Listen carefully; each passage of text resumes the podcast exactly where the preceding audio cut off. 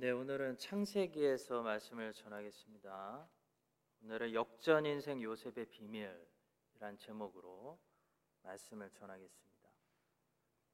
스포츠에서 언제나 제일 인기 있는 경기는 역전하는 경기입니다. 지고 있던 경기를 끝에 가서 역전해 버리면 그 다음 날 뉴스에 꼭 한번 나오는 것 같습니다. 그 정도로 뜨거운 관심과 스포트라이트를 받게 되는 거죠. 왜 사람들은 처음부터 쉽게 이기는 경기보다 지고 있다가 나중에 역전해서 이기는 경기를 더 사랑할까요? 어, 그것이 우리의 인생을 말해주고 우리에게 소망을 주기 때문인 것 같습니다. 대부분의 사람들은 모두 지금 자신이 이미 이겼다기보다는 언젠가 앞으로 이기게 되는 것을 꿈꾸며 살아갑니다. 지금은 비록 고난과 어려움이 있지만 언젠가 이 고난을 극복할 것을 꿈꾸며 살아간다는 거죠. 모든 사람들은 역전을 꿈꾸며 살아갑니다. 인생은 사실 실패하고 패배하고 넘어지고 고난받을 때가 훨씬 더 많습니다. 그래서 인생은 실패 매니지먼트를 잘하는 사람이 잘 살 수 있는 가능성이 큰 거죠. 인생은 실패했느냐 안 했느냐가 중요한 것이 아니라 실패를 어떻게 극복하느냐가 중요합니다. 성경에도 하나님의 사람들의 인생을 보면 다 고난을 받고 실패하고 실수하고 넘어질 때가 있었다는 거죠. 근데 중요한 것은 그들은 그 실패를 극복했다는 겁니다. 거기서 차이가 났습니다. 그들이 실패한 넘어진 그 자리 거기 뭐가 있었냐면 하나님의 은혜가 있었고 하나님을 향한 믿음이 있었습니다. 베드로와 유다의 차이는 실패와 성공의 차이가 아닙니다. 베드로도 실패했고 유다도 실패했습니다. 그런데 베드로는 위대한 사도가 되었고 유다는 자살했습니다. 어디서 차이가 났죠? 한 사람은 실패를 극복했고 한 사람은 실패를 극복하지 못했습니다. 성도 여러분, 우리는 넘어지지 않는 법을 배우려고 하지 말고 넘어졌을 때 일어나는 법을 배워야 됩니다. 왜냐하면 다 넘어지기 때문입니다. 인생에 고난이 없는 사람은 없습니다. 고난이 왔을 때 고난을 극복하는 법을 배워야 인생을 끝까지 완주할 수 있습니다.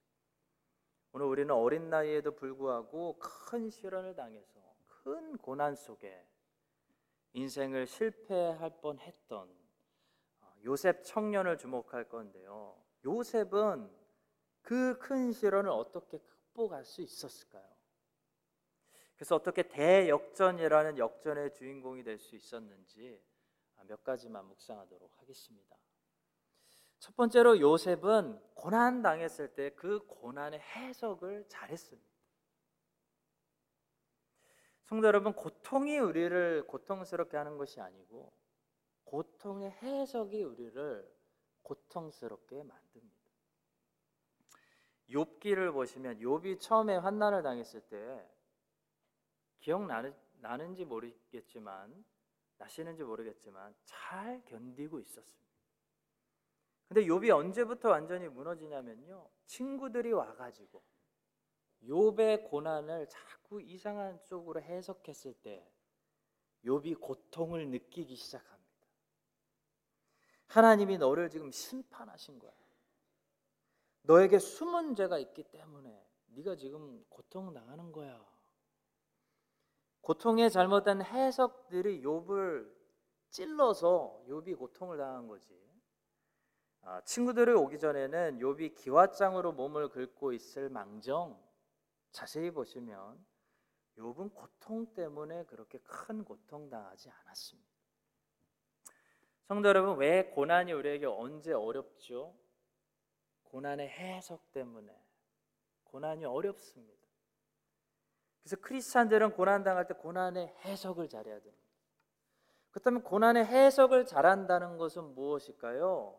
고난을 하나님 안에서 해석하는 것을 말합니다. 하나님을 빼뜨리지 않고 고난을 해석하고 바라보는 것을 말합니다. 요셉이 엄청난 고통을 당했는데 고난을 당했는데도 그 고난 앞에 무너지지 않고 잘 이 청년이 그것을 극복했던 첫 번째 이유는 바로 여기 있습니다. 요셉은 하나님을 갖다가 모든 것을 해석했기 때문입니다. 창세기 40장 8절에서 요셉이 이런 말을 합니다. 요셉이 그들에게 이르되 해석은 하나님께 있지 아니하니까.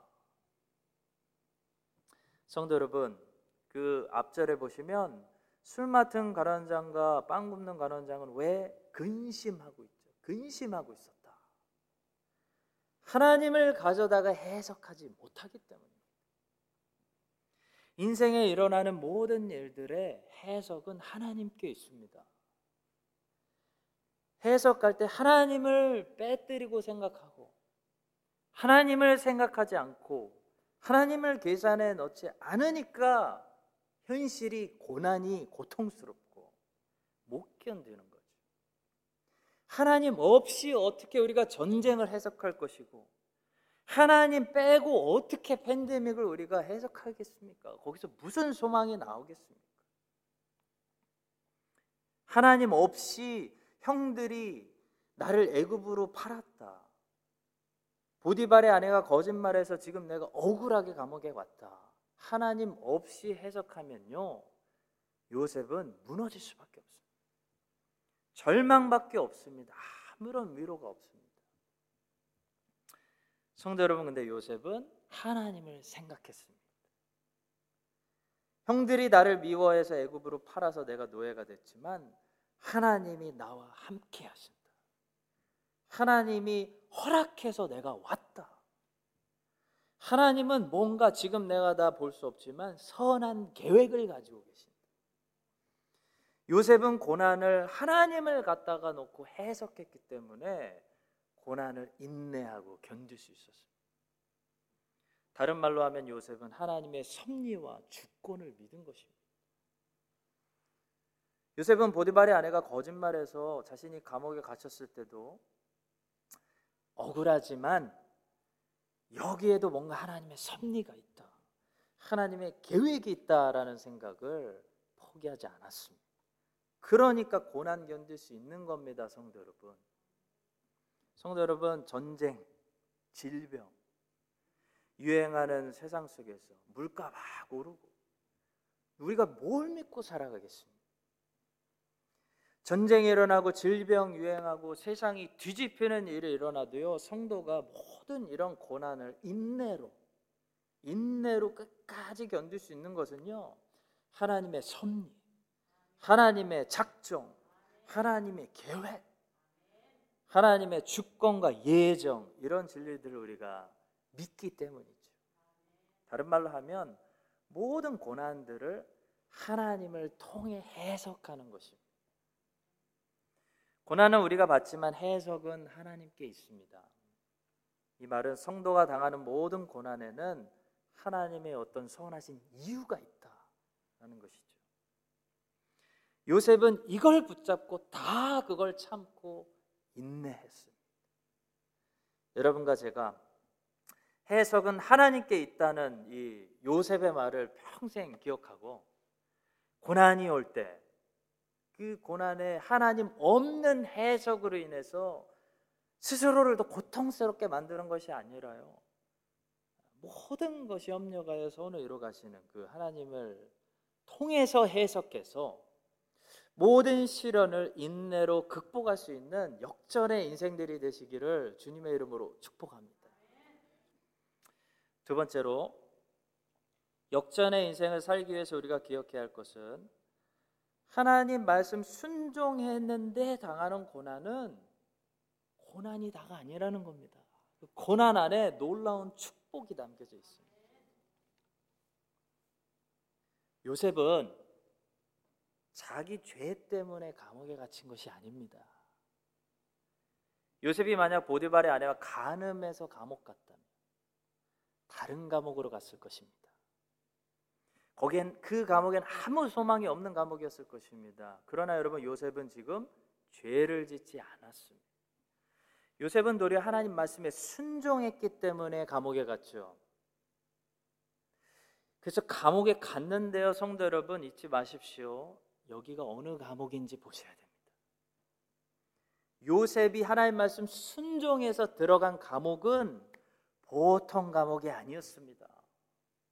그것은 질 안 좋은 죄수들이 죄져서 가는 감옥이 아니라 왕의 간수들을 가두는 스페셜한 감옥이었습니다.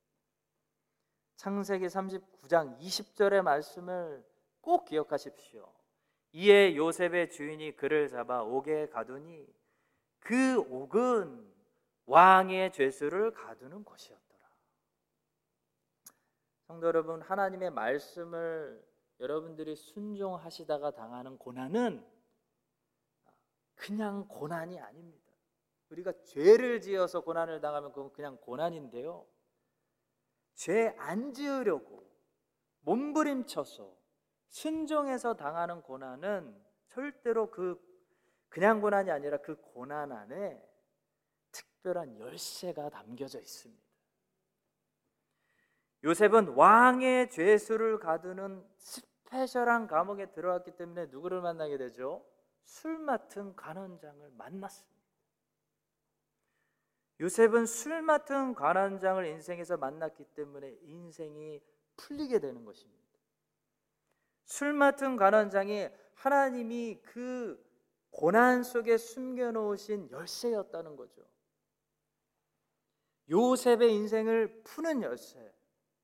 요셉의 인생이 역전되는 열쇠가 바로 이 사람입니다. 술 맡은 관원장입니다.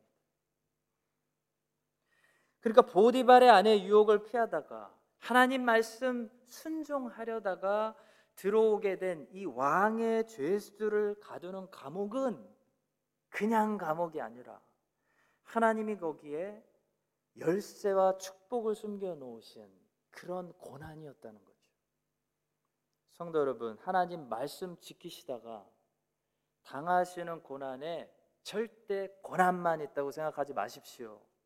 하나님의 자녀 여러분, 여러분들이 하나님 말씀대로 순종하고 예수님을 주님으로 모시고 살아가기 때문에 고난을 당하시고 어려움을 당하시면요, 그것은 절대로 그냥 고난이 아닌 것입니다. 거기에 뭐가 들어있냐면 하나님의 섭리가 들어있어요. 거기에 하나님의 놀라우신 인도하심이 들어있어요. 그 고난 내가 당했기 때문에 인도함을 받는 거예요. 하나님은 그 고난을 통해서 여러분들의 손에 인생의 문제를 풀 수 있는 열쇠를 주십니다. 그 사실을 믿으시기 바랍니다. 바울과 신라가 2차 전도 여행 때 예수님의 인도하심을 따라가다가 빌립보에서 감옥에 갇혔습니다. 지하 감옥이 지하 감옥. 바울과 신라는 원래 지금 터키 지역 아시아에서 전도를 하려고 했는데요. 예수님이 자꾸 막으셔가지고 아시아에서 전도하지 말고 유럽으로 가라 말씀하셔가지고 그리스도로 넘어갔습니다. 넘어가자마자 많은 사람들 전도한 거 아닙니다. 루디아 한 명 전도하고 귀신 들린 어떤 여자아이 한 명 전도하다가 감옥에 갇혔습니다. 시컨 두들겨 맞고 캄캄한 감옥에 갇혔습니다. 주님 말씀 순종해서 왔는데 이렇게 됐다는 거죠, 여러분. 이랬을 때 바울과 신라가 뭘 했는지 아세요? 찬양하고 예배했습니다. 여러분 바울과 신라가 어떻게 찬양과 예배할 수 있죠? 불평하지 않고 어떻게 찬양할 수 있죠? 하나님의 섭리를 믿기 때문입니다. 하나님의 섭리가 보이지 않을 때도 믿는 겁니다. 하나님의 선하신 계획이 있겠지. 하나님의 인도하심을 믿으니까 하나님의 신실하심 성품을 믿으니까 찬양이 나오는 겁니다. 비록 우리가 지금 여기 지하 감옥에 갇혔지만 하나님이 하시는 선하신 일들 우리가 지금 볼 수 없고 지금 이해가 안 가지만 하나님이 하신 일들을 믿습니다. 이것이 바울과 신라의 고백이죠. 그래서 어떻게 됐을까요? 지진이 일어나서 감옥문이 열렸습니다. 간수장이 그걸 보고 죄수들 도망갔는 줄 알고 자살하려고 하는데요.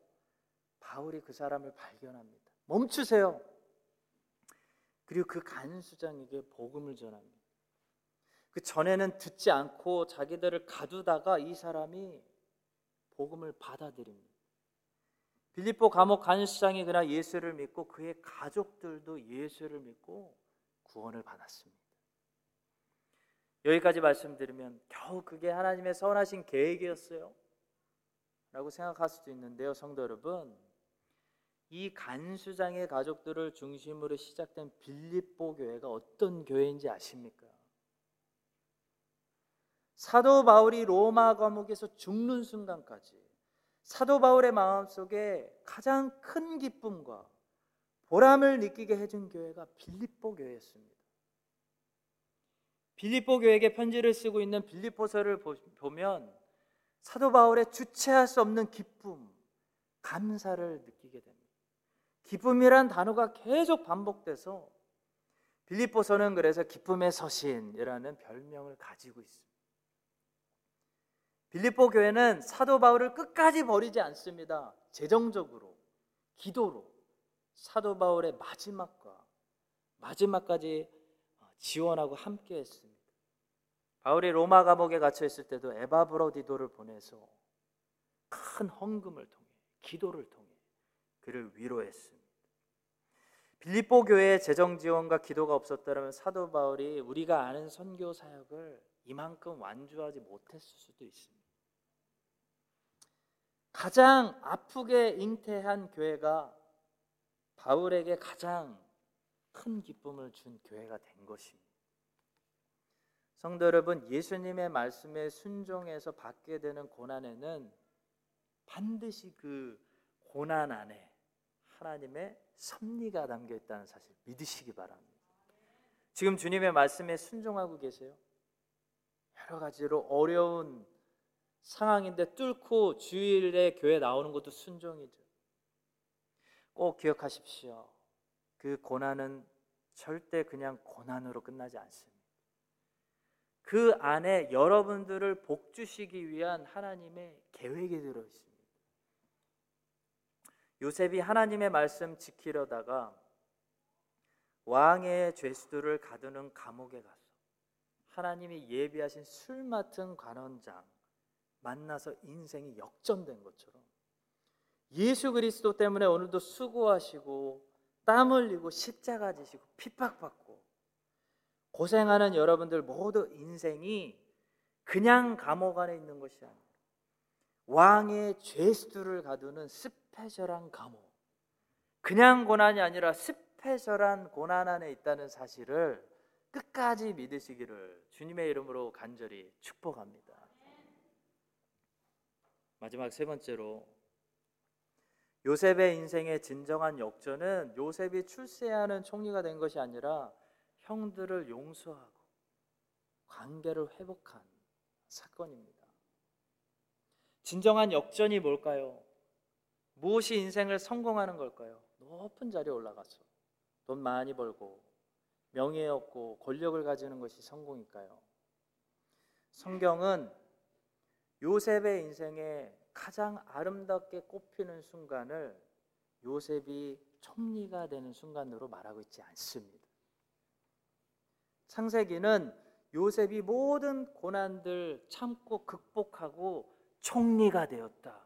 그렇게 끝나지 않습니다. 애굽의 총리는 요셉에게 목적지가 아니라 어떤 목적을 목적을 실행하기 위한 수단이었습니다. 요셉은 애굽의 총리가 되기 위해 고난을 견딘 것이 아니라 총리가 돼서 무슨 일을 하기 위해서 총리가 됐습니다. 요셉이 총리가 돼서 무슨 일을 해야 될까요? 많은 사람들의 목숨을 살려주는 일도 해야 되지만 성경의 초점은 야곱의 가족들에게 있습니다. 하나님께서 요셉을 애굽의 총리로 세우신 최종 목적은 야곱의 가족들을 기근해서 보호하시고 그들을 먹이시고 그들을 애굽의 좋은 땅으로 인도해서 아브라함에게 약속하신 그들을 번성하게 하시기 위함이었습니다. 그러니까 요셉의 인생의 소명은 고난을 참고 총리가 되는 것이 아니라 총리가 돼서 무슨 일을 해야 되는 것인데 무슨 일이죠? 야곱의 가족들을 돌보는 것입니다. 이것이 요셉의 소명입니다. 자, 그러려면 요셉이 반드시 풀어야 될 숙제가 하나 있습니다.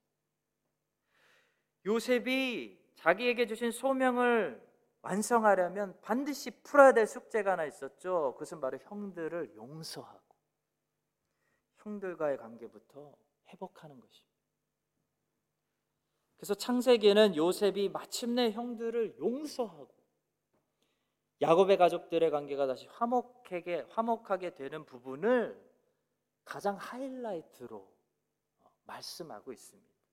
창세기 50장 마지막 장이죠.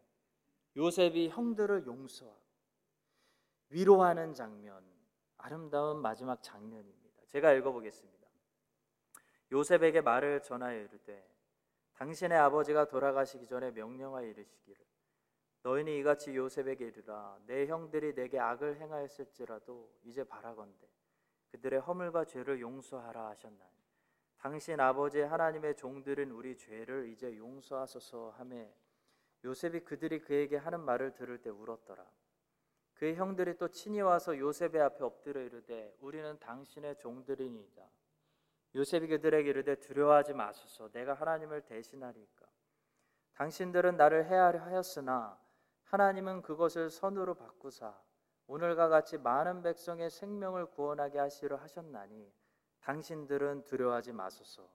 내가 당신들과 당신들의 자녀를 기르리이다 하고 그들을 간곡한 말로 위로하였더라.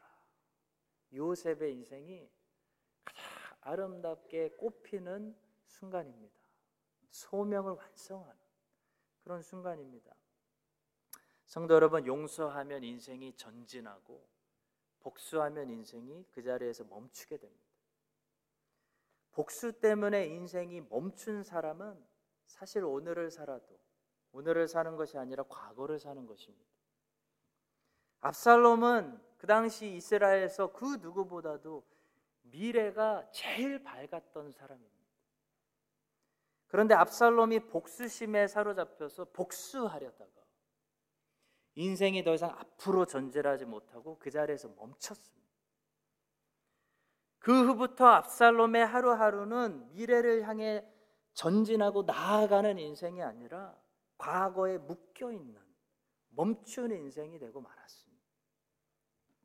증오에 사로잡히고 복수심에 사로잡히면 한 가지 분명한 것은 내 남은 인생을 다 낭비하고 세월을 버리게 된다는 겁니다. 그래서 증오에 사로잡히고 복수심에 사로잡힌 사람들은 자꾸 과거 얘기를 하고 인생을 망치게 되는 겁니다. 사랑하는 성도 여러분, 요셉은 어떻게 했죠? 요셉은 용서하고 앞으로 전진했습니다.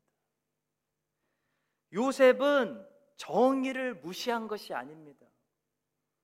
성경적인 용서는 정의와 공이 무시하는 그런 행동이 아닙니다. 19절에서 요셉은 분명히 이렇게 말하죠.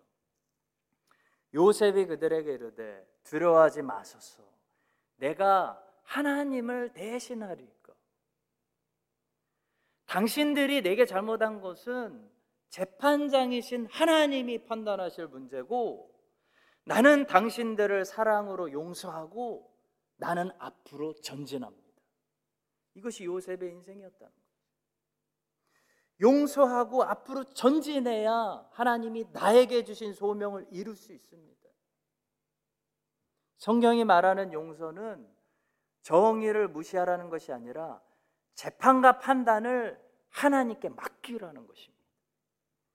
재판과 판단의 역할은 하나님의 역할이고 우리도 용서받은 죄인이기 때문에 우리의 역할은 용서하고 전진하라는 것입니다.